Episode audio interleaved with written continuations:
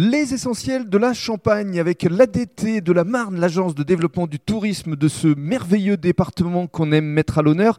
Et aujourd'hui avec Benjamin Fourmont, bonjour. Bonjour, bonjour Rémi. Alors vous dirigez depuis quelques années les Champagnes Joseph Perrier, on est à Châlons en Champagne.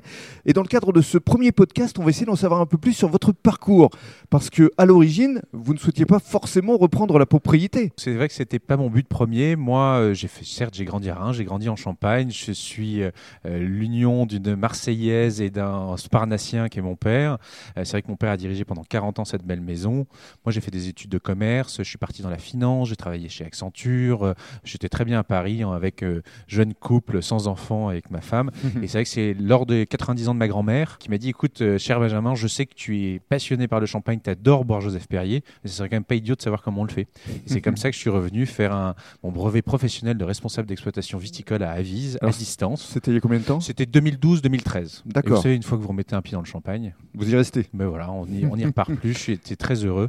Et donc, depuis 2014, j'ai rejoint la maison Joseph Perrier. Que vous dirigez euh, tout seul comme un grand depuis 2019, je crois? Oui, exactement. Janvier 2019, j'ai fait euh, un parcours d'intégration. euh, en, donc, j'ai commencé commercial en France, à pousser les portes avec mon scooter à Paris en disant que Joseph Perrier était le meilleur champagne du monde. puis, je suis, puis, je suis passé à l'export euh, pendant un an et demi, et une fois à l'export plutôt en Scandinavie.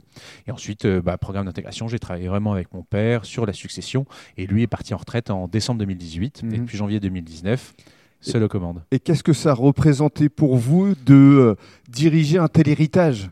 Ben, c'est vrai qu'on peut avoir peur d'avoir un certain poids. Euh, finalement, c'est une grande fierté. Alors, je vous avoue que l'année 2020 a été euh, très éprouvante pour moi. hein. Ça ne l'est pas, euh, euh, même si je suis en bonne santé, mais d'un point de vue économique et purement euh, business, c'est vrai que le champagne est plutôt un produit de fête.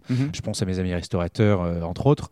Mais c'est vrai que c'était pas évident. Après, je vous avoue, quel bonheur. Quand vous faites un métier passion, mais vous le faites vous aussi, Rémi, d'ailleurs, on le voit très bien. Évidemment. Donc, euh, donc c'est un métier passion. Et quand on fait son métier, on travaille pas, on, vit de, de ce qu'on aime. Donc, ça n'a pas de prix. C'est le plaisir du sens qui donne du sens au plaisir. Et justement, dans le cadre du deuxième podcast, vous allez nous expliquer ce que vous avez euh, créé ici, puisque désormais, on peut visiter le champagne Joseph Perrier.